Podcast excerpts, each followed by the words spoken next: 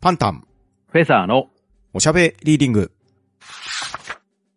この番組は、パンタンとフェザーノートがお互いに本を進め合い、その感想をおしゃべりしていくポッドキャストです。本の選出ルールはただ一つ。パンタン、フェザーノートが、各々相手と感想を語りたい作品です。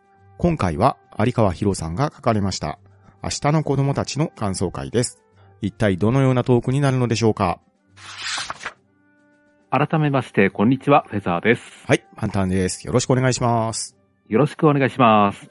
と本を読む体制についてちょっとお話ししてみたいと思うんですけれど、うほうほうほう。まあ、どういう体制でとかどういう姿勢で本を読んでるんですかっていうのが、そうですね、私ですとやっぱり、あの、通勤が電車なもんで、ああ、なるほど。大抵通勤電車に揺られながら読んでるというところですね。ほうほうほうほうほうほう。ですか。ら、右手で釣り革持って、左手で文庫本持ってっていう体制が多いですね。ああ、立った状態でってことですね。そうですね。なるほど、なるほど。ええどうでしょう、パンタンさんは。僕は割と寝転がって読むのが多いですね。え寝る前とか、えあうんと、そうですね、休日とかでも結構横になりながら読んでるのが多いですね。うーん、ああ、なるほど。あとは、まあ僕日頃からバランスボールによく座ってるんですけど、ええそれに座りながら読むっていうのは結構ありますね。ああ、なるほど。バランスボールでって落ち着きます集中できるんですかいや、もう、今現在も座ってるんですけれど、ええまあ、パソコン使うときとかゲームするときとかも基本的に僕バランスボールの上に乗っかってるんで、えあんまり日常的に座る感覚でバランス取ってるんで、えええ本を読むぐらいならそんなに問題ないですね。ああ、慣れると落ち着くもんですかね。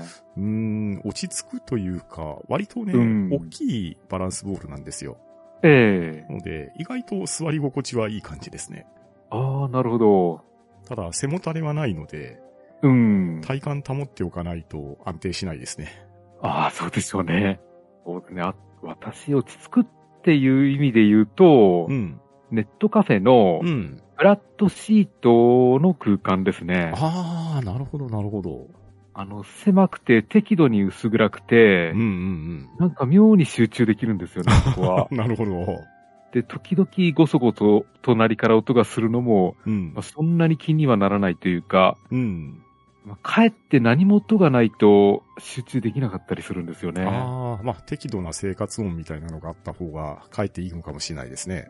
そうなんですよ。無音ってなんか落ち着かなくて、うんうんうんそしてですね、あの、今回のトークに合わせてですね、はいあのパンタンさんが面白いサイトを見つけてくれたんですよね。うん。あ、そうなんですよ。本作り研究所研究レポートというホームページがありまして、えそこのレポート57というテーマに読み方48手というページがあるんですね。えうん。で、ここの説明文を読んでみると、皆さんは本を読んでいるとき、自分の姿勢を意識したことがありますか何時間もただ紙を見つめていると、知らず知らずのうちに楽な姿勢をとったり、変な姿勢になったりしているものです。今回は、読み方48手と題して、様々な読書スタイルをご紹介。あるあるからねえよまで幅広く集めてみました。というサイトなんですよ。うん。で、ここにまさに48の方の本の読み方が図示されてるんですけど、 なかなか面白いですね。 うん、48もあるんですね。無理やり作った感もなきにしもあらずですけれど、 そええそれはそれでネタとして面白いですけどね。うん。まあ、ちょっと見てみますと、ザ・読書というのがまず第一番目にありまして、はい。これが普通に椅子に座って本を手に持って読むという、まあすごくオーソドックスな姿勢ですよね。そうですね。うん。で、フリーハンドというのが、えー机の上に、えー本を置く台を置きまして、うん。そこで手を使わずに本を立てておくというところですね。ですね。まあ、この辺までだったらありそうなんですけれど、うん。 ただだんだんエスカレートしていくんですよね。そうですね。このノッティングヒル型というのは何でしょうかね。これは、膝枕をしながら読書を自分はしているっていうやつですね。うん。ノッティングヒルの恋人ですか。ですか。これはなかなか状況が許してくれないと難し いですよね。ですね。なかなかこれは難易度が高いですね。うーん。で、そして、えー19番目ですかうん。ジョジョ読み。これもなかなか難易度高いですね。ですね。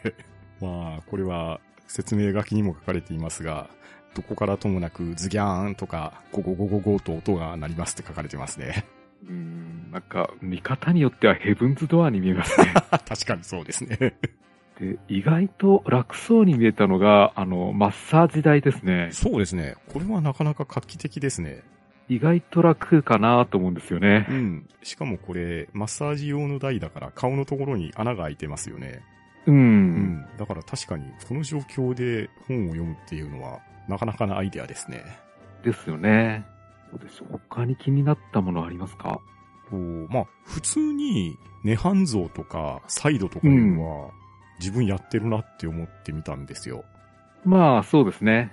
で寝そべって読むとなると、こういう体勢になりますね。うん。あとですね、これ、僕はやってないんですけど、ん以前もオーディオブックの話が少し出たじゃないですか。ええこれ31番睡眠学習はまさにそれですよね。ああ、なるほど。そうですうね。ん。あと、37番の寿司。寿司。うーん。これたまに僕やりますわ。ああ、これも楽そうですうね。ん。これバランスボールをお腹で抱えて、自分が寿司ネタになったような感じですね。ですね。そして、さらにわからないのが、徒競走、徒競走、42番の徒競走で すね。まあ、クラウチングスタイルってことですよね、これ。 ですよね。これはなかなか失礼そうですよね。ですね。これは短編でも読み切れるかどうかというとこ ろで。説明書きによると、上官が思いのほか面白くてすぐにでも下巻を買いに走り出したい時にっていうことなので、うん。まあ、鏡の古城の上官のところで、このスタイルになるっていうのは間違いなさそうですね。ああ、そうですね。そういった、まあ面白いサイトがあったんですけれど、はい。どうでしょう。もし、あの、ありえなくてもいいんですけど、うん。あの、こういう状況で読書できたらなっていうのがあったら、ちょっと何か思いつきますかね。そうですね。まあ、今の時点では夢は叶わないんですけれど、ええまあもしも、第六大陸みたいなことが実現できる世界になるんであれば、ええロケットの中とか、月面であるとか、うん。重力が今よりも少ないようなところで、浮いて読んでみるとかいうのはちょっと面白いかもしれないですね。ああ、それいいですね。うん面白そうですねう。ん。そうですね。自分は、うん、やってみたいのは、やっぱりユリシーズの環境で、ふんぞり返って本を読むって感じですか ね。なるほど、なるほど。ブランデーたっぷりの紅茶を置いて、そうそうそもしくはコンソールの上にあぐらかいてとか。 う。うん。で、ユリアンから行儀が悪いと怒られて、そうですね。まあそんな感じでいいんじゃないですかね。なるほど、なるほど。うん。さて、といったところで、じゃあ本編の感想の方に入っていきましょうか。はい、よろしくお願いします。はい、お願いします。 Warning, warning. From here onward, there is a spoiler for Ashitano Kodamatachi. Please listen after acknowledging. 今回は、フェザーノートさんから紹介していただいた有川博さんが書かれました、明日の子供たちの感想になります。こちらの本なんですけど、有川博さんが書かれた小説なんですが、そうですね、分類的には、お仕事小説に分類できるんじゃないかと思うんですね。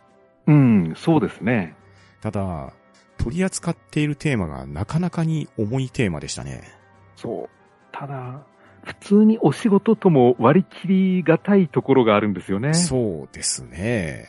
なので、うん、まあ、ちょっと安易な感想をするのは難しい作品かなとも思ったんですけれど、うんで。も、読後感は非常に良かったですね。うん。ですようね。ん。で、内容に入っていきたいと思うんですけれど、舞台になるのが、明日の家という天城市に立っている児童養護施設になります。うん。で、こちらは90人の子供が住んでいる施設で、様々な事情で親と一緒に住めない子供たちが一つ屋根の下に暮らしているというところですね。ですね。うん。で、昨今ではより家らしい少人数の施設が主流となっているが、明日の家は設立が古く、当分は大社制と呼ばれるこの大規模施設として運営される予定である。施設には子供たちから先生と呼ばれる児童指導職員が宿直制で24時間常駐しているという文章から始まっていきます。うん。で、ここに主人公の一人である三田村新平くんが希望に溢れて明日の家に着任したというところから物語が始まっていくんですね。うん、そうだね。で、紹介会でもフェザーさんが話してくださったように、この主人公の一人である三田村新平くんは元営業マンなんですね。うん。で、転職をして、この明日の家に職員として就職したのが始まりになります。うん。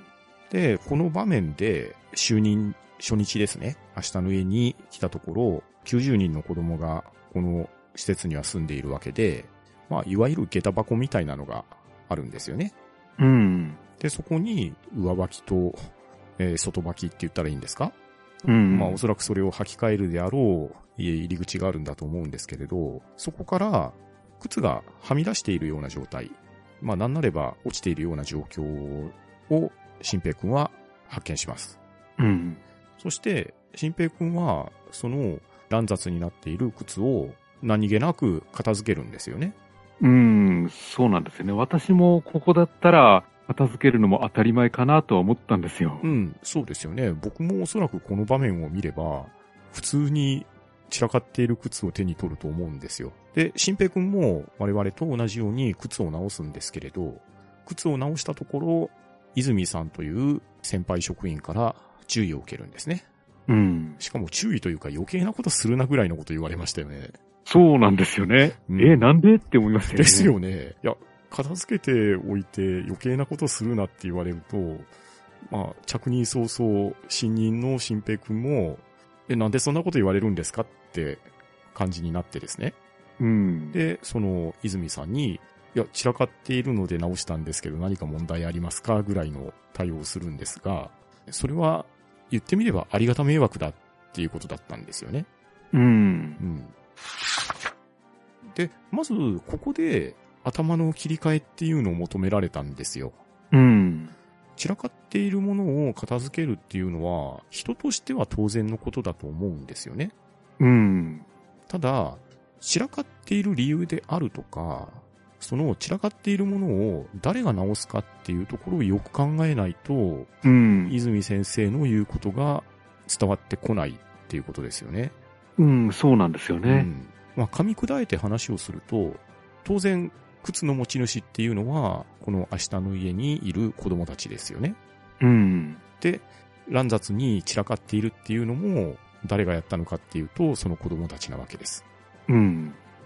それを直すのを、まあ、着任早々の新平くんがやるっていうのは、一体どういう行動原理なのかっていうとこなんですけれど、うん。でも、僕もフェザーさんもこの状況を見たら、まあ、まず片付けますよねっていうところに思い至るわけですよ。そう、そうなんですよ。うん。別に正直この行動に疑いも何もないんですけれど、うん。でも、この明日の家では、それはやっちゃいけないルールなんですよね。うん。だから、ここの、なんで叱られたのかっていうところに思い至らないと、その泉先生の言葉の真意にたどり着けないんですよ。うんですね。で、じゃあなんでなのかっていうと、片付けてあげるっていう、そこの感情ですね。うん。で、片付けてあげるのは、もっと深く掘り下げると、なんでなのかっていう話なんですけれど、うん。そんなに深く考えないと思うんですよ。そうですよねね。え散らかってるから片付ける。そんな当たり前のことでしょっていう反論をしたくなりますし、新平くんもそう思ってるんですよ。うん。ただ、よくよく紐解いていけば、散らかした子供たちがちゃんと自分で片付けれるようにならないと、子供たちのためにならないっていう話じゃないですか。うんですうね。ん。あ、なるほど、そういう見方もあるんだな、とは思ったんですけれど、うん。とはいえ、まだまだ子供なわけでしょうん。さあ子供の自立を求めるっていうのは大切かもしれないですけれど、うんう。ん。まあ、散らかしながらでも、その下駄箱のところに持ってきてくれてるんであればよしとして、で、大人がそれを手伝ってあげてもいいんじゃないのかなって、やっぱり反論したくなるんですよ。うん。でも、そこの根底にある、施設の子だからかわいそうっていう風な感情を持っちゃいかんのだよっていうような、とっかかりになっていったんですね。うん、そうですね。このかわいそうっていうのは結構大きなキーワードになってきましたうね。ん、そうなんですよね。まあ、とはいえ、新平くんも、言われて分かったような分からないようなな感じで、でも片付けずに子供にちゃんと直させなきゃいけないんだなっていうところを強く教えられて着任していくっていうエピソードから始まっていきます。うん、ですね。で、泉さんとのファーストコンタクトがそういう状況なので、うん。年齢はそんなに違わないじゃないですか。そうですね。同じぐらい泉さんの方が多少上っていうぐらいですけど、うんまあ、ほぼ同年代ですよね。ですよね。の先輩先生からそういうお叱りを受けて、新平さんの中では、泉さんはちょっと怖い先輩なのかな、みたいな関係性だと思うんですけれど、うん。それで明日の家の業務に新平くんは入っていきます。そして、明日の家には約90名の子供たちが在籍しているんですけれど、高校生までが入れる上限なんですよね。そうですね。で、高校生から、まあ下はもっと小さい子供までいるわけで、で、その上から下まで年齢差で言えば最大で14、5歳ぐらいあるわけですかね。う。うんん。の範囲の子供たちを見ていくっていうのが先生の役割になってくるんですが、そこで、かなこちゃんとひさしくんという高校生が登場してくるんですね。うん。ですね。で、この二人は、まあ、様々な家庭の問題があって、この明日の家に在籍しているわけですけれど、この二人は、とても聞き分けのいい子供のように書かれてましたよね。うんですね。いわゆる問題がない子供っていう風に表記されてたと思います。うん。じゃあ、何をもって問題がない子供なのかなっていうあたりなんですけれど、うん。当然、施設なわけで様々なルールがあるんですよね。ええで、そのルールはしっかり守ってくれるし、問題行動も起こさないし、聞き分けも非常にいいしということで、問題のない子供っていう、非常にいい評判なわけですよ。うん。で、新任の新平くんにしてみれば、そういった問題のない子供っていうところから、まず知っていただければ、今後の仕事もやりやすいんじゃないかっていう話もありまして、かなこちゃんと話す機会を持つようになります。うん。かなこちゃんから、とある質問をされるんですね。ええなんで、この施設の職員になりたかったのっていう質問を、新平くんはされるんですね。うん。で、その時、新平くんは、実は、テレビのドキュメンタリーを見たんだと言うんですうね。ん。で、それは、この明日の家ではないんですけれど、別の児童福祉施設の仕事の内情っていうのを、ドキュメンタリーとしてテレビ放映した番組だったんですけれど、うん。その番組を見て感動したと。うんで、自分も何かできるんじゃないかと思って、思い切って転職をしてみたっていう話をするんですね。うん、そう。あの、最初は軽い動機だなとは思ったんですけれど、ん。まあ、考えてみれば、あの、外の人がうん。児童養護施設の情報をに接する機会ってあまりないんですようね。ん。正直ないと思いますね。うん、ですからそういうドキュメンタリー番組をきっかけにっていうのも、ある意味ありなんじゃないかなとも思いましたうね。ん。そうですよね。で、実際、そういう人もいるよねっていう感じで、かなこちゃんは言うわけですよ。うん。なんですけれど、新平くんがポロッと言っちゃうんですけれど、かわいそうな子供たちを助けてあげたいっていうようなニュアンスの発言をするんですよ。うんですね。うーんっていう感じで、かなこちゃんは対応して、まあ、そのシーンはそこの場で終わるんですけれど、うん。その問題のない子供であるかなこちゃんが、その後、新平くんとの接し方っていうのが、いまいちしっくりこない関係性に感じられるようになるんですね。うんですね。というのも、この話をした時に、新任職員さんはできるだけ早く子供に打ち解けて慣れてもらった方がいいよっていうアドバイスをもらうんですけれど、うん。それは先生からももらうし、かなちゃんからももらうわけですよ。うん。で、その際に、大体先生にはいろんなあだ名がついてるっていう風にアドバイスもらうんですね。うん。で、新平くんは、できれば新平ちゃんって呼んでもらえるようになったらいいなっていう話をするんですよね。ええで、それがきっかけで、三田村新平くんは、子供たちから新平ちゃんって呼んでもらえるようにはなるんですよね。うん。なるんですけれど、なぜだか知らないですが、かなちゃんからはいつまで経っても三田村先生としか呼んでもらえないんですね。うんですようね。ん。で、新平くんもそこは薄々感じるんですよね。うん。なんで、かなちゃんに僕は新平ちゃんって呼んでもらえないのか、名付け親はかなちゃんでしょっていう疑問なんですけれど、ここがなかなかわからないまま、日々の業務に追われていくわけです。うん。で、ある時、かなちゃんを捕まえて、なんで自分のことを新平ちゃんって呼んでくれないのかっていうような話になるんですけれど、うん。ここでうっかり言ってしまったかわいそうな子供たちに手を差し伸べてあげたいっていうところが浮かび上がってくるんですね。うん。どういうことかというと、かなちゃんにしてみれば、自分たちはかわいそうな子じゃないよって言いたいんですね。うん。言ってみれば、縁もゆかりもない人に勝手にかわいそう扱いされるのは非常に迷惑だっていうことをかなちゃんは言うわけですよ。うんですうね。ん。で、ここでもやっぱり旗と考えを改めざるを得ないような状況に読者として僕はうならされたわけですよ。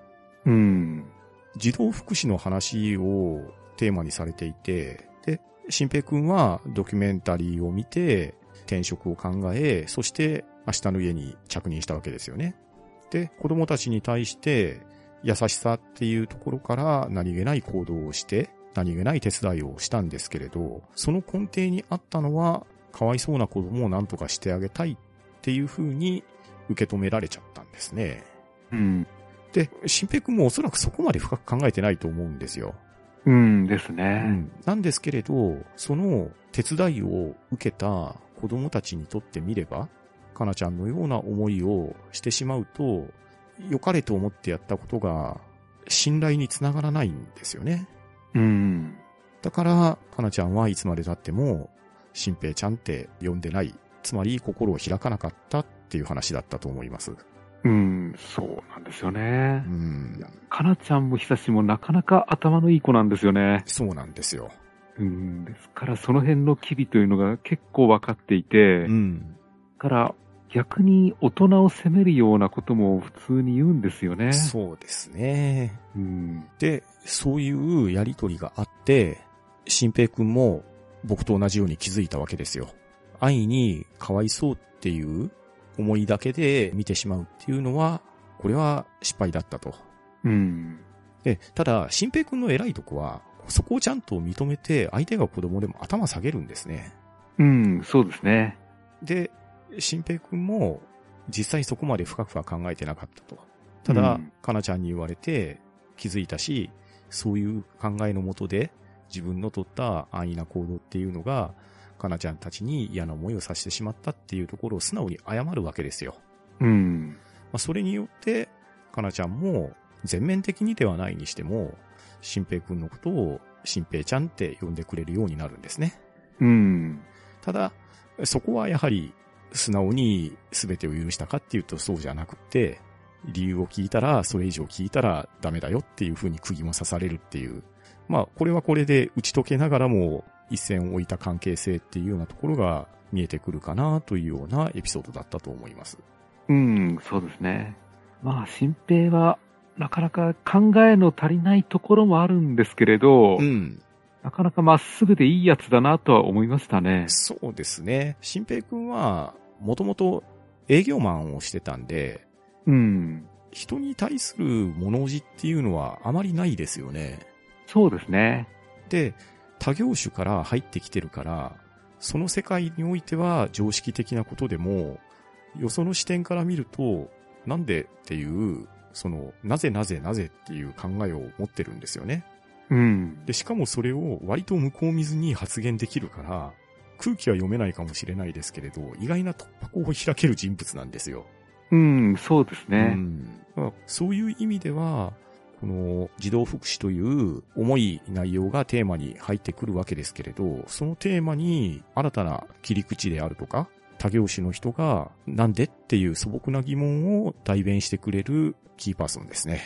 うん、そうですね。で、新平くんがいてくれるおかげで、なんですかね、あの、児童養護施設のことを何も知らない読者もそっちに寄り添えるっていうところがありますね。ですよね。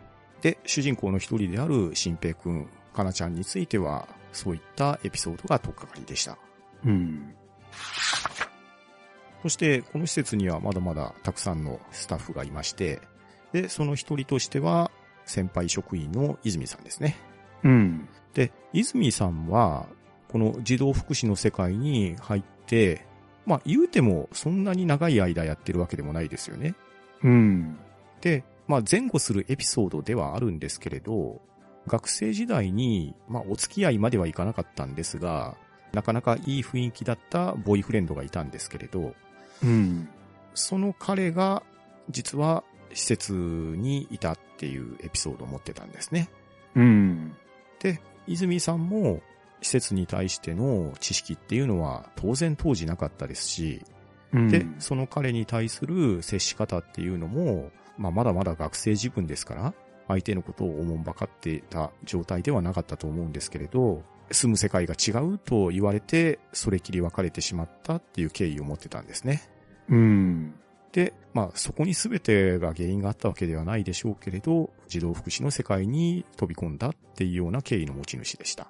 うん。でしたうね。んなかなか、あの、最初のインパクトで怖いお姉さんみたいな感じだったんですけれど、うん。その実を聞くと、結構深いものを持ってたんだなっていうのに気づかされるんですね。そう、そうなんですよねう。んで。すから、なんですか、ボーイフレンドがう、ん。あの、施設出身だっていうところで終わらせないで、うん。じゃあなんとかもうちょっと知りたいっていうことで、こっちの業界選んだわけですから、そそうう。ういう、なんですかね、熱いところもいいなって思いましたうね。ん、そうなんですよね。あ、それぐらいの思いを持っているから、新平くんの軽はずみの行動っていうのがどうしても目について仕方がないっていうような間柄ですね。うん。そしてもう一人、ベテランの職員がおられまして、その方が猪俣先生ですね。そうですね。この猪俣先生、文章で読むとね、あんまりいい書かれ方してないんですよ。そうなんですよね。最初ちょっと怖い、うん、どっちかっていうと付き合いづらいようなおじさんでしたうね。ん、そうなんですよね。なんか、見てくれはあんまり良くないみたいな書かれ方をされてましたし、うん。なんというか行動に正規がないみたいなことを書かれてますし、うん。うーん、どう言ったらいいんですかね。全然見てくれは違うかもしれないですけど、いやいやいや存在的にはですね、ハリーポッターのスネイプ先生みたいな感じかなと思って読んだんですね。ああ、なるほど。なんだかよくわかんない、ちょっとネクラな先生みたいな感じですか。うん、そうですね。で、ただ、その、猪俣先生なんですけれど、ええ新平くんのような、なんだかよくわかんない熱気であるとか、泉先生のような熱い思いっていうのは全く感じられないんですけれど、うん。でも、子供のことをすごく考えられてるんですよね。そう、そうなんですよ。実はって感じでしたね。そう。で、最初の出てきた印象と、中盤以降の猪俣先生のイメージっていうのは、うんいややっぱり人は見てくれじゃないよねって思うんですよ。そう。あの、序盤は本当に怖い先生だなって思ったんですけれど、ん。中盤のあるエピソードから、うん。この人いい人だって思ったんですよね。そう、そうなんですよ。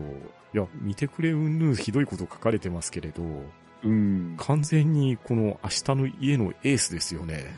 そうなんですようね。ん。まあ、あまり熱意を感じられない淡々とした仕事っぷりなんですけれど、子供からの信頼は比較的厚いんですよね。うん。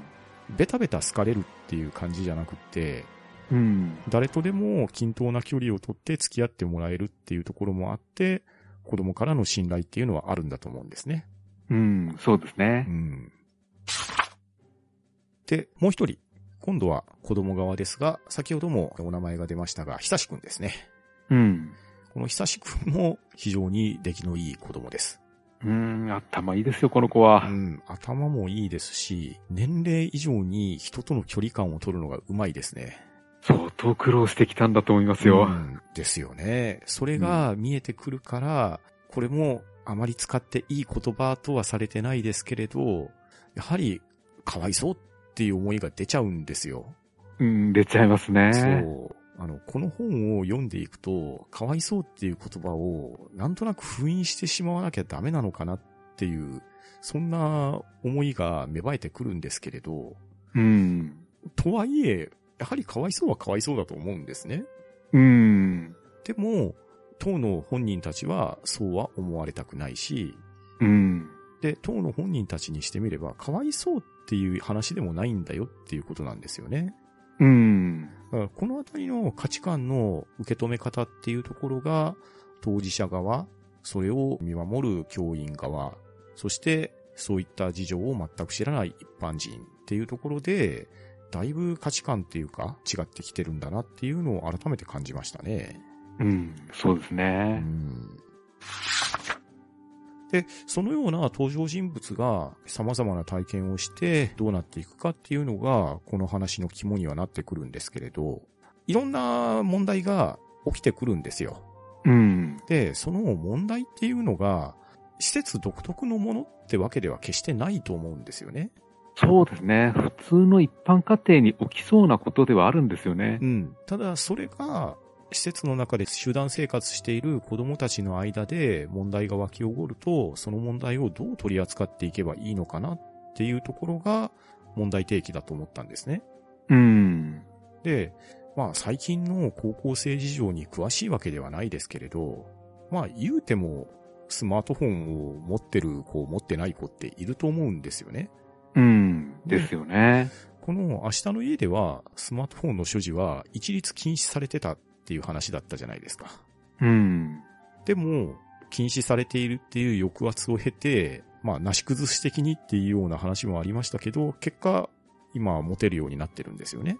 うん。そう、そうなんですよね。結局、通ってる学校は普通の学校なんで、うん。普通の学校に行けば、周りの友達、大抵は携帯、えースマホを持ってるんですようんうんね。うんですから、その子たちとのあまり差をつけたくないっていう気持ちもあるんですようん。うね。ん、そうなんですよね。だから、まあ、これは、子供の言い分っていうところから考えると、うん。決して、この施設にいる子供がみんなだだっこってわけじゃないはずなんですよ。うん。だから、何か欲しいものがあって、みんなが持ってるから私も買ってっていう話では決してないと思うんですよね。うん。なんですけれど、施設側としては何か問題を起こされたら困るからとか、あと、スマートフォンを持つにしても、ただで持てるわけではないので、じゃあその支払いってどうするんだいっていうような現実的な問題も出てくるんですけれど、うん。従来の施設は、そういう経済的な観念から、もう一律で禁止っていう風にしてたんですけれど、うん。ただ、今のご時世を考えると、その経済的な問題だけで禁止っていう話が成立するかっていうと、それはそうではないんですよね。うん。ですよね。どちらかというと、施設側の問題をもって禁止してるっていうところが色濃く見えたので、うん。日本国憲法には、人として、あの、最低限の保障っていうのはされてるわけじゃないですか。うん。そうですね。文化的な生活を営むためにはね、憲法が保障してくれてるわけなので、施設にいるからといって、無条件でそれが権利がなくなるってわけではないわけですよ。う。うんん、なので、これは子供の言い分も一つあるでしょうし、まあ、なし崩し的にやったっていうのは、あまりよろしくないかもしれないですけれど、ただ、子供たちの偉いところは、大人たちが心配していてた支払いであるとか、あとね、いかがわしいサイトにね、アクセスしてしまうであるとか、またそこから派生する様々な問題に足を突っ込んでしまうんではないかっていうような懸念を全くしないじゃないですか。うん。そうですね。ちゃんと子供たちは子供たちの中でルールを作って、で、そのルールを自分たちながら守っていくんですよね。うん。だからまあ結果的に見れば、まあ心配は杞憂だったわけですし、ちゃんとルールも守れているっていうような状況になったわけで、うん。頭ごなしに禁止するのがいいのか悪いのかっていうような話だったと思うんですよ。うん。んまあ、久しっていうブレーンがいたから、まあ、ちゃんと機能したようなルールでしょううね。ん、そういうことですよね。だから子供たちは施設の中でちゃんと協力しているんですよね。うん。まあ当然先生たちの教育であったりとか協力であったりもあるとは思うんですけれど、うん。大きい子から小さい子まで同じ施設で生活している者たち同士で、それなりのコミュニティがあり、それなりの共同をして生活していて、問題を起こさない努力はしてるわけですよね。うん。うん。まあだからもうスマホを持たせる持たさないなんか、各家庭で絶対起こってくる問題だと思うんですよ。うんですね。ええ。まあこんなのスマホに限った話じゃなくって、家でテレビゲームさせるかさせないかとか、うん。何時に寝るかとかどうかっていうような話は各家庭でもいろいろあるわけじゃないですか。ありますね。ねえ、それが厳しい家庭もあれば緩やかな家庭もあるでしょうし、うん。子供の自主性に全てを任せれる家庭もあれば、いやそうはいかずに親が全て管理するところもあると思うんですよね。うん。まあそういう多様性があって叱るべき時代なわけなので、うん。施設にいるから OK とか、施設にいるからダメっていうのは、まあ少しこれは歪んだルール作りなのかなっていうのは思いましたね。うん。そうですうね。んで、そんな中で一つ問題が出てくるんですね。うん。で、この新たな問題は何かというと、進学についてなんですけれど、はいはい。紹介会でもフェザーさんが説明してくださったように、この施設では、高校を卒業するまでは、施設の保護対象なんですよね。うん。で、高校を卒業したら、ここの施設は対象という形になって、あとは自活をしていくしかないっていう話なんですよ。うん。なので、施設としては、基本的には就職を斡旋して、で、自分で働けれるようになったら、無事対処して、では、あとは頑張ってくださいねっていうような話じゃないですか。そうですね。で、ほぼ100%これを推奨してるんですよね。えで、裏を返せば、大学進学っていうところは、あえて情報を出さないんですよね。えそう。そこがね、なかなか難しいとこなんですようね。ん。ここに引っかかってくるのが、久しくんであり、かなちゃんなんですよ。うん。久しくんは大学に進みたいんですよね。うん。ただ、大学に進みたいというよりは、いち早く自活したいと。で、うん。その自立をするための道を探っていった時に、久しくんは自分でそれなりの道を見つけてくるわけですよ。ええそれが、防衛大学に行けば、その先の学費であるとか生活であるとか、ゆくゆくの資格であるとかっていうところにつながるから、この防衛大学に行きたいんだっていう道を示してくるわけですね。うん。で、これを、まあ、ほぼ独力でやってるわけじゃないですか。そうなんですよね。行動力ありますようね。んなので、施設としては基本的には就職斡旋がメインなんですけれど、久しくんの担当している猪俣先生ですね。うん。は、久しくんはこれだけの道を自分で探してきたもんなんだから、大学進学を認めてあげてもいいんじゃないかっていうスタンスなんですね。うん。で、もう一人の大学進学志望のかなちゃん。うん。かなちゃんも大学に行きたいと。うん。ただ、かなちゃんしっかりした子なんですよ。うん。で、問題も起こさない子なんです。なんですけれど、猪俣先生は、かなちゃんには大学進学を強く進めないんですね。うん。で、これがなんでなのかっていうところで、この明日の家の中で問題が起こってくるんですね。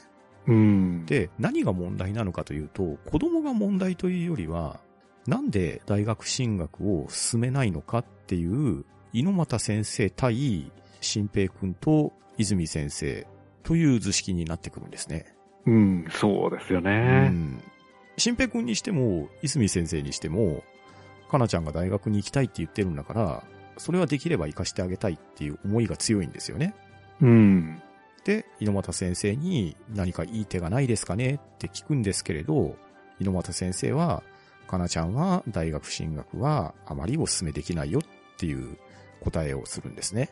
うん。で、その答えをする一方で、久しくんには、それだけのことが自分で調べてこれるんだから、行けばいいよっていう、言ってることが矛盾しているように感じられるんですよね。うん。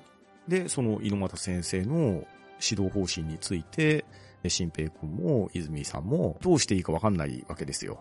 うん。そうなんですよね。この辺がもどかしいところなんですけれど、うん。猪俣先生は猪俣先生なりの経験から出ている考えなんですよね。そうなんですよ。で、ここで明かされるのが猪俣先生の過去なんですね。うん。そう。いやー、このエピソードはなかなか胸が痛むものがありましたね。うん。そう。これがあると、まあさすがに猪俣先生も進めないだろうなとは思いますね。ですよねう。ん。まあ、何があったかと言いますと、猪俣先生も、今ほどいろんなことを達観している身ではない若かりし頃があったわけですよね。うん。で、その時に担当していた女の子がいたわけです。うん。で、その女の子は、大学に行こうか行くまいかって悩んでたんですよね。うん。で、その女の子は、今でいうかなちゃんみたいな状況ですね。うん。問題も起こさない非常に優秀な子であったと。うんで、頑張れば大学進学も当然できるっていう状況だったんですよね。うん。で、当時の若かりし猪俣先生は何とかして奨学金とかを駆使すればその女の子も大学進学ができるんじゃないか。で、少しでも将来人生の設計がしやすいであろう進学っていうのをプッシュしてあげて、そして無事大学に合格したんですよね。うん。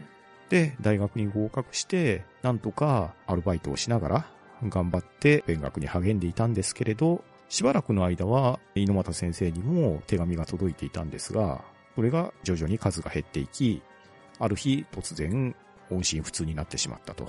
うん。で、音信不通になって心配になった猪俣先生は、その子の消息を調べていくんですね。うん。で、調べていったところ、すでに退学してしまって、大学にはもういないっていう事実に到着してしまったわけですね。そう、そうなんですよね。どこに行ったかわからなくなっちゃったんですよそうね。なんですよ。で、しかうも、風の噂にはなるんですけれど、どうも、その女の子は、水商売に行ってしまったとか、うん。失踪する前に、見てくれがあまり良くない男の人に付き添われていたとか、あまりいい噂を聞かなかったんですよね。うん。そして猪俣先生は自分がプッシュしてしまったがために一人の女の子の運命を狂わせてしまって消息不明にしてしまったっていう自責の縁に駆られ続けて今に至ってたわけですよ。うん。いやー、ほんと苦しい話ですよ。うんですよね。うん。だから、かなちゃんがどんなにいい子であってもうん。不確定な要素が多い大学進学に力強いプッシュをしづらい体験をしてしまってるんですよね。うん。ですね。うんで、やはりここで述べられていたのが、まあ、今の時代こんなことを言うのはよろしくないのかもしれないですけれど、女性の方が道を外しやすいみたいなこと書かれてたじゃないですか。うん。ですね。えーこれは悪い意味で言うんじゃなくって、やはり経済的に困窮した際に、そういう安易にお金を稼げる道っていうのが女性にはあって、で、そこに流れてしまうと、身を崩してしまいやすいっていうリスクをちゃんと分かっていないといけないっていう意味合いなんですよね。うん。そうですうね。ん。だから別に、あの、そういう商売がいいとか悪いとかいう話じゃなくって、その金銭的な問題があった時に、堅実なルートから外れてしまうっていうようなことにより注意を払っていかないといけないし、そういうことを知らないと自分たちの思いだけで一人の子供の将来が狂ってしまうっていう重大なことにつながらないようにしなきゃいけないよっていう猪俣先生なりのセーフティーなんですよね。うん。そうなんですようね。んただ、これは、猪俣先生の口から、新平君や泉さんに忠告してあげれるようなことではないと思いますし、う。うんやはり猪俣先生の体験から言うと、もろ手を挙げて頑張れよっていうのも言えなかったんだなっていうのが分かってくると、猪俣先生への見方が180度変わるんですね。そう、そうなんですよね。だから、この事件は非常に大きな転換でしたね。うん。いやあの、しっかりした猪俣先生にこんな失意の瞬間があったなんてって思いました思ね。いましたね。で、その失敗があったから、今の猪俣先生のスタンスに変わってしまったんだなっていうのも分かってくると、分かるよとしか言ってあげれないんですね。うん、そうなんですよね。安易に分かるよっていうのも失礼な話かもしれないですけれど、いやー、そりゃそんなきつい体験してると、今の猪俣先生の評価もやむなしだと思うんですよね。うん。でも、そういう優しい猪俣先生じゃないですか。ええそうですね。だから、堅実な仕事っぷりはしてるし、あの、かなちゃんの大学進学に関しても、賛成はしないですけど、100%反対もしないんですよね。うん、そうですね。その100%反対しないっていうところの部分を、新平くんと泉先生で何とかして埋めてあげたらどうなのかねっていうような流れになっていくんですね。うん。そこで、新平くんも泉先生も自分たちで奨学金の資料を集めたり、どうやったら安全な大学生活が送れるのかっていうようなところに協力するような流れになっていって、そこに至ったら、新平くんとか泉先生の行動っていうのも少し変わってくるんですね。うんうん。自分たちがかなちゃんを何とか助けてあげたいっていうよりは、かなちゃんをより安全に大学進学させるためにはどうしたらいいかっていう、ようやくことの本質に気づいた援助っていうのに変わっていったように見えたんですよ。うん。だからそこに気づかせてあげれたっていうところは、やはり猪俣先生の教訓が形は変わって受け継がれていったのかなっていう瞬間だったと思います。うん。そして、また、それに少し付随してなんですけれど、うん。大学進学について賛成していて、まあ、これは問題ないだろうと思っていた久志くんですね。うん。で、その久志くんは、猪俣先生のことを、命ってあだ名をつけるぐらい尊敬してるんですよね。うんですねう。ん。だから、そこの関係性っていうのは非常に良好なものだったんですけれど、ただ、新平くんと泉先生が、かなちゃんの大学進学について尽力してるのに、猪俣先生は、かなちゃんの大学進学については、反対してるんだよっていうような話が、ポロッと久志くんの耳に入っちゃうんですね。うん。で、その話を聞いた久志くんとしては、なんで自分にはプッシュしてくれるのに、かなちゃんには反対するんだっていうところもあって、少し親愛なる命に疑念を抱くようになってしまうんですね。うん。いや、これは、猪俣先生ちょっとかわいそうな感じはしたんですけれど、でも、信じていた先生が、かなちゃんに対して賛成してくれないっていうところは一体なんでなのかなっていうところで、まあ、久しくんの疑念っていうのもわからんでもないかなっていう感じでしたね。そう。まあ、イノッチも、なかなか昔こういうことがあったんだよっていうことを言わないですから、うん。その辺でちょっとすれ違っちゃうんですよね。そうなんですよね。まあ、すべてをベラベラ喋るのがいいとは言わんですけれど、まあ、猪俣先生もね、科目が過ぎるところはありますよね。うん、そうですうね。ん。まあでもね、みんながみんなバランス良くないっていうところもね、なかなかリアルではあると思うんですよね。うん。まあそういった問題があったんですけれど、ただこれに関しては、それぞれの置かれた立場とか事情っていうところをお互いが理解してくると、大学進学に向けてちゃんと歯車が動き出すっていうような流れで話は収束していきます。うん。駐屯地の見学のシーンが本当良かったんですようね。ん、よかったですね。救われましたね。そうですよね。まあ、有川博さんの作品なので、どっかしらで自衛隊っていうのは出てくるんですけれど、うん。今回も自衛隊にお邪魔するシーンが出てくるんですけれど、うん、まあ、ここでの顛末はね、本当にいい話でしたね。でしたね。うん。いい本当に。話でしたし、猪俣先生も救われた瞬間でしたね。そう。いや、もう読者も救われましたよ。うん、ですよね。正直ね、ざわざわしながらずっと読み進めていたんですよ。うん。本当にこれ大丈夫なのかっていうような話になってたんですけれど、でも、行ってよかったなっていう話になりましたよね。そうですね。うん。で、ここでまあ、猪俣先生の転換点になりましたうね。んですよね。うん。そして、また新たな問題が出てくるんですね。はい。とある時に、かなちゃんと久志くんが買い物をしていたんですよね。うん。で、その買い物をして、お茶を飲んでた時でしたかね。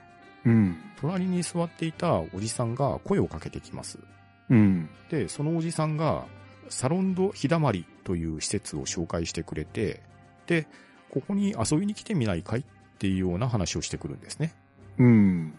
で、一体何の施設なのかっていうことで話を聞いてみると、このおじさんが真山さんというおじさんだったんですけれど、うん。何もしなくていい施設があるんだっていうんですね。うん。ですうね。ん。何かの悪いキャッチセールスかって疑いたくなるようなシチュエーションではあったんですけれど、うん。まあ、その場はチラシだけもらって帰ってくるんですよね。えで、明日の家に帰ってきて、で、これを新平くんたちに相談して調べてもらったところ、これは公的機関が作っている施設だっていうのが判明するんですね。うん。でも、何もしなくていいって一体どういうことなのかっていうところで、このサロンド日だまりについてのお話がしばらく続いていくようになります。うん。で、このサロンド日だまりに、かなちゃんと久志くんと新平くんと泉先生がお邪魔することになるんですけれど、うん。こちらにお邪魔をすると、真山さんという先日会ったおじさんが、そこの施設に一人いるんですけれど、うん。まあ行ったら、布団を干すのを手伝ってくれってみんなに言われて、みんなでたくさんの布団干しをするんですね。うん。で、お茶でも飲んでいきなよっていう感じで、その後話をするんですけれど、まあそこの施設には、ワンパークという漫画が全巻揃っていると。うん。まあですねおそらくワンピースだと思うんですけれど、でしょうね。ええあと、解決ゾロリンという本も揃っていると。うん。まあこれも解決ゾロリなんでしょうね。でしょうね。うん。と、はやぶさ太郎という小説が全巻揃っていると。うん。うん。ちょっとわかりにくい気がするんですけど、どうもイメージ的には、半沢直樹ですよね。うん。それっぽい感じはありますうね。ん、ですよね。また、テレビゲームも置いてあって、モンスターハンティングの最新作があると。う。うんんまあ、モンスターハンターですかね。でしょううね。ん。まあ、大人も遊びますけれど、子供が見たら喜びそうなものですよね。そう。要は、普通の子供が家でゴロゴロするときに必要なものが大体揃ってるんですようね。ん、そうなんですよね。で、そういうものが用意されていて、で、いつ来てもらっても構わないと。うん。気楽に遊びに来て、時間を潰していってくれたらいいよっていうような施設なんですね。うん。で、そんな施設があれば、そりゃ子供喜びますよね。喜びますうね。ん。で、まあ、ましてや、明日の家にいる子供たち、なかなか経済的には恵まれてないかもしれないですけれど、うんまあ、。このサロンド日だまりのようなところがあれば、もし何かあった時に駆け込み寺みたいなことになるわけじゃないですか。うん。そういう場所が公的機関が運営してくれてるっていうのは、すごく魅力的なことだと思うんですよ。うん。そうですね。なんですけれど、このサロンド日だまりへの出入りを明日の家は禁止してるんですね。そう、そうなんですよね。また頭の固いことを決めますよね。そうなんですね。で、一体それはなんでなのかっていうところですよね。うん。これも、先ほど言ったスマートフォンを持っていいか悪いかっていうような話なんですけれど、このサロンの日だまりのような、言ってみれば、大人数が集まれる遊技場みたいな感じじゃないですか。うん。そこに子供たちが入り浸ったら、子供たちに悪影響を及ぼすんじゃないかっていうので、出入り禁止をしちゃうんですよね。うん。まあ、これは非常に大人目線の勝手な言い分だなとは思うんですけれど。いや、本当にただの言いがかりですよでね。すよね。で、言っても実際に行ってみれば、楽しいものがあるだけじゃなくて、例えば、ご飯を作る、調理実習みたいなことを、近所のおばさんが教えてくれたりとか、うん、また、生活をするにあたって必要な知識っていうのを、地域ぐるみで教えてくれるようなところなんですよね。うん。うん。まあまさにサロンですよね。そうなんですよねう。んで、それを公的機関がやってくれてるわけで、これを使わない手はないだろう、なんですけれど、ただ、明日の家では行くのはダメと言われ、また、公的機関とは言われながらも、ここには公費が当てがわれているわけで、ここの存続が危ぶまれてるんですね。うん。そんなところにお金を突っ込む余裕があるんだったら、他の高齢者福祉とかを手厚くするべきではないかっていうような議会の声も聞こえてきて、サロンド日だまりも存続が危ぶまれてるっていうような状況になってしまいます。うん。いや、でも、あの、東日本大震災の後、ん。あの、不要不急なものってどれほど必要なのかっていうのを我々思い知ったわけじゃないですか。そう、そうなんですよ。だからやっぱりストレスの抜きどころというか、うん。精神上層にやっぱり必要なんですようね。ん、だと思います。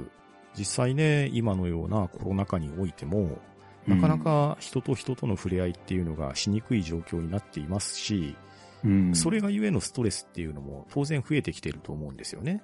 うん。だけど、そういう、まあ、少人数が集まれるようなコミュニティがあるであったりとか、あと、個人での所有はできなくても、共有できる娯楽があれば、それをすることで、まあ、子供だけならず、大人でもストレス発散になることってたくさんあるじゃないですか。うん、そうですよねうん。だからそこにちゃんと公的な動きでもってその場を作ってもらったりとか、うん運営してもらったりっていうような取り組みっていうのはとても大事だと思うんですよね。うん。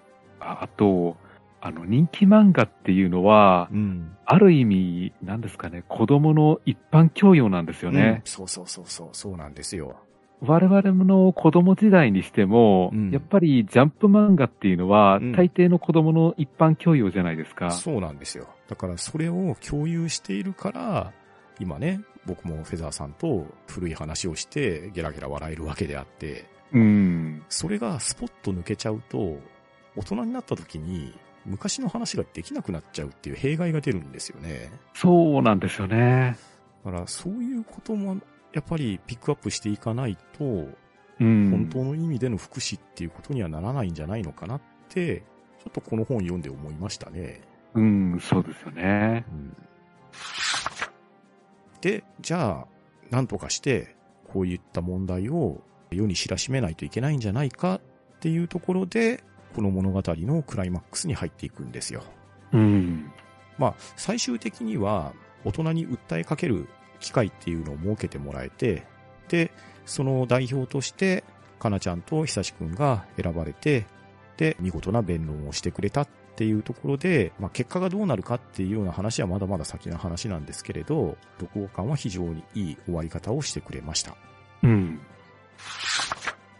で、まあ、これだけ読めば、あまり知ることがなかった児童福祉に対して少しでも知ることができて、で、また当事者がどのような価値観を持っていて、どのような偏見を気にしているのかっていうような事柄が多少なりとも知れた小説かなっていう評価かなと思ったんですよ。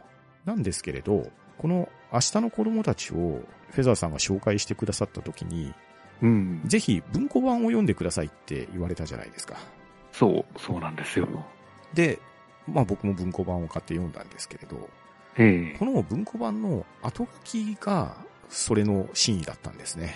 そうなんですよ。この後書きには、この小説が書かれるに至った経緯が書かれているんですけれど、その書かれるに至った経緯を書いてくれているのは、まあ、とあるところに在住の、とある大学に在籍している学生さんだったんですね。うん。で、その学生さんは実は児童福祉施設の出身の方でして、で、まあ、この作中で、かなちゃんとかひさしくんが思っていた感情っていうのを、何とかして知ってもらいたいっていう思いを持たれていたみたいです。うん。で、それをいかに知ってもらうかっていう時に、有川博さんに、ぜひ児童福祉について小説を書いてもらいたいっていう手紙を出したみたいなんですね。うん、そうなんですよね。で、その手紙を受け取った有川博さんが、実際にインタビューをしたり、現場を取材したりして、この明日の子供たちっていう小説を書き上げたっていう顛末なんですね。うん、そう、そうなんですよう。。これを聞くとですね、ああ、これはただのお仕事小説じゃなかったんだなって思いになったわけですよ。そう。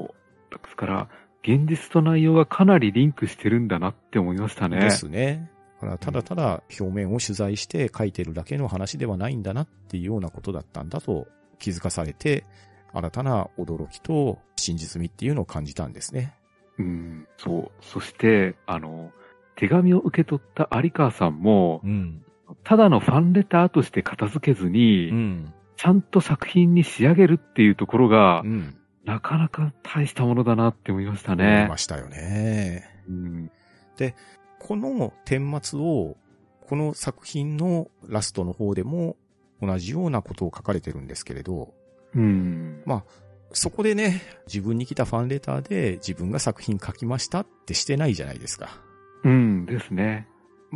おそらく、有名な作家さんを思い起こさせるであろう方をモデルにして書いてますよね。うん、そうですね。だいたい心当たりはあるんですけれどう。ん。で、あそういった形で世間に認知してもらうのもありなんだろうなっって思いながら読んでたら、実はそれは自分のことだったっていう話じゃないですか。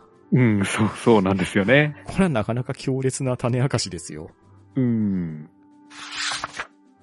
まあ、というわけで、この小説を読んで児童福祉が何たるかっていうのを100%知れたとは正直思ってはないです。うん。この作品で出てきた主人公であるかなちゃんであり、ひたしくんでありっていう子供たちも当然いると思います。で、その子たちが自分たちをかわいそうに思ってほしくないっていうような思いも思いの一つだと思います。うん。ですけれど、かなちゃんやひさしくんじゃない子供たちも、もっともっといると思うんですよ。うんですうね。ん。だから、この本一冊だけを読んで、児童福祉が何たるか分かったなんてことは口が裂けても言えないんですけれど、ただ知らなかった世界の入り口ぐらいには立たせてもらえたんじゃないのかなっていうところは言ってもいいのかなと思いまして。うん。まあこれを読んだからといって、新平くんのように、じゃあ児童福祉の世界に飛び込めるかって言ったら、なかなかそれはいかないんだとは思うんですけれど、うん。でも、世間に知ってもらうためには、こういう糸口っていうのは大切だなと思いましたね。うん。そう。ですから、有川さんがこの作品を書いた目的としても、やっぱり児童養護施設の都合や不都合を、やっん。ぱり世の中にアナウンスしたいっていうのがあって、うん。で書き上げたんで、うん。まあ我々が一つ読むっていうのも一つ目的にかなっているんじゃないかなとは思いましたね。うんそうですね。うんで、エピソードがいくつか書かれていたんですけれど、ええまあ、昨今話題になるタイガーマスクうん。まあよくね、児童養護施設とかに、伊達直人の名前でランドセルが何個届きましたっていうようなニュースが、よく新学期前とかになったら出てくるじゃないですか。ありましたねね。え。まあ、これはこれでいい話かなと思ったんですけれど、うん。ただ施設の実情からすると、ランドセルばっかりもらっても、ちょっと困るところがあるんですよ、みたいな、まあ社会への苦言みたいなのが書かれていたじゃないですか。ありましたね。ええあったかいエピソードっていうのでよくニュースで放送されてると思うんですけれど、うん。義務教育に必要なランドセルであるとか、筆記用具であるとか、まあ教科書はね、そもそも無償だったりするんでしょうけれど、うんそういったあたりはちゃんと保証されてるみたいなんですよね。うん。うん。なので、送る際にはできれば施設に問い合わせをくださいっていう施設長さんのお言葉っていうところも、これは一つ勉強になりましたね。あ、確かに何でもあげればいいってもんじゃないんですよね。うん。あの、全国の伊達直人さんが決して悪いことしてるわけじゃないんです。う。うんきっと良かれと思っていいことをしてくれてるんだと思うんですけれど、ただ、それが、新平くんの靴を直してあげたっていうところと、似通った意味合いだったら、これは施設に問い合わせをしてからやってあげた方が本当の意味の親切になっていくのかなっていうふうには感じましたね。うん、そうなんですようね。んだからそういう意味で、まだまだ児童福祉であったり、児童養護施設っていうところの世間的認知っていうところは、決して広くはないっていうところの裏返しでしょうし、その世界を知る一端っていう意味では、今回はいい機会をもらえたんじゃないかなと思いました。うん、ですね。いや自分が気に入ってるのは、あの、アンリと猪俣先生のエピソードですね。ああ、そうですね。アンリちゃんもね、なかなか自分の筋を知られたくないっていう思いがあるんですよね。そう、そうなんですよね。学校の友達には、なかなか、あの、児童養護施設の子だって言いづらいんですようね。ん、そうですよね。その気持ちもわかるんですよねう。ん。わかるけれど、でも、ここの諭し方がさすがでしたね。うん、ですうね。ん。その、親友と思ってる友達に、いつまで嘘をつき続けるのかっていうような、逆の問いをアンリちゃんにしてあげるんですよね。そうなんですよねう。んまあ、ちゃんと打ち明けた時に、怒られたとは言われてましたけど、うん。でも、この後のアンリちゃんとその友達との関係性を考えれば、やはり打ち明けておくべき間柄ですよね。そう、いや、受け入れてくれるんですよね、友達が。そう、そうなんですよ。これもまたいいエピソードでしたね。いいエピソードですよね。うん。アンリの考え方って割と普通の女の子の考え方だと思うんですよ。うんだと思いますね。うん。ですから、わがままに見えるかもしれないんですけれど、うん。まあ、あの年頃の子供の欲求としては普通なのかなとも思いますうんうんうんし、で、そこをちゃんと汲み取る猪俣先生もさすがだなとは思いましたね思。いましたね。うんうん。あとね、まあこれはいいエピソードなのか悪いエピソードなのかって言ったらどっちとも言えないんですけど、えかなちゃんがえうん。カレーライスを何食も続けて食べたことがないっていう話があったじゃないですか。ありましたね。あそこを読んでね、そうかそういうことなのかってちょっと思ったんですね。うん。自宅でカレーを作るじゃないですか。ええまあ大きい鍋に作って、確かにしばらくカレー続くことあるんですよ。うん。そうですよね。普ねえ通続きますよね。ですよね。で、最後に、じゃあカレーうどんにして食べようかとかいうのは、うん、昔ながらの当たり前かと思ってたんですけど、うん。施設はそんなことが起こり得ないっていうのを聞いて、軽く衝撃は受けましたね。うん。まあ、単純に90食分作っちゃうわけですからね。ですよね。だから、食事っていうのは献立で作られていて、まあ、ある意味献立で管理されているわけじゃないですか。うん。で、まあ、それは当然ね、その施設の栄養士さんなり、もしかしたら、給食施設みたいなところがあるのかもしれないですけれど、同じメニューが続かないように考えてくれてるわけじゃないですか。うん。でも、自宅はそうはいかないですし、で、まあ、カレーが続くのなんか当たり前だなって思ってたんですけど、うん。でも、そうか、献立で管理されていたらそういうことって起こり得ないんだなって思ったんですね。うん。そうですよね。ねだからこれって、児童施設だけじゃなくて、多分高齢者とか、病院とかでもそうだよなって思うと、ああ、なるほど、やっぱり日常とは少し違うところもあるんだなっていう風なのを気づかされた次第ですね。う。うんん。そうですねね。決してこれがいいとか悪いとかいう話じゃなくって、うん。カレーが続くのは別に普通だなぐらいに思ってた自分が、あ、少しそういうものに凝り固まってたなっていうところを気づかされた感じでしたね。うん。確かにそこは気づきづらいですようね。ん、ですよね。うん。まあそういったわけで、有川博さんのお仕事、小説に分類される話だと思うんですけれど、なかなか新たな視点が得られたっていうところで、貴重な読書体験だったと思いますし、またフェザーさんが紹介してくれたというところで面白く読めた作品でした。あ、ありがとうございます。はい。では、そろそろ締めていきましょうか。はい。えそうしますと、次回は後書き会ですね。はい。えー番組へのご意見ご感想は、ツイッターハッシュタグ聴読か、gmail おしゃべりーディングアットマーク gmail.com、もしくは、ポッドキャストエピソードの詳細より、Google フォームへの投稿をお待ちしております。えーそして、この番組では皆様からおすすめの本を募集しております。まあこの番組で取り上げてほしい本や、えー作家さんなどありましたら、ぜひお寄せください。それでは今回はこの辺りでしおりを挟もうと思います。お相手はパンタンと、フェザーノートでした。さようなら。ありがとうございました。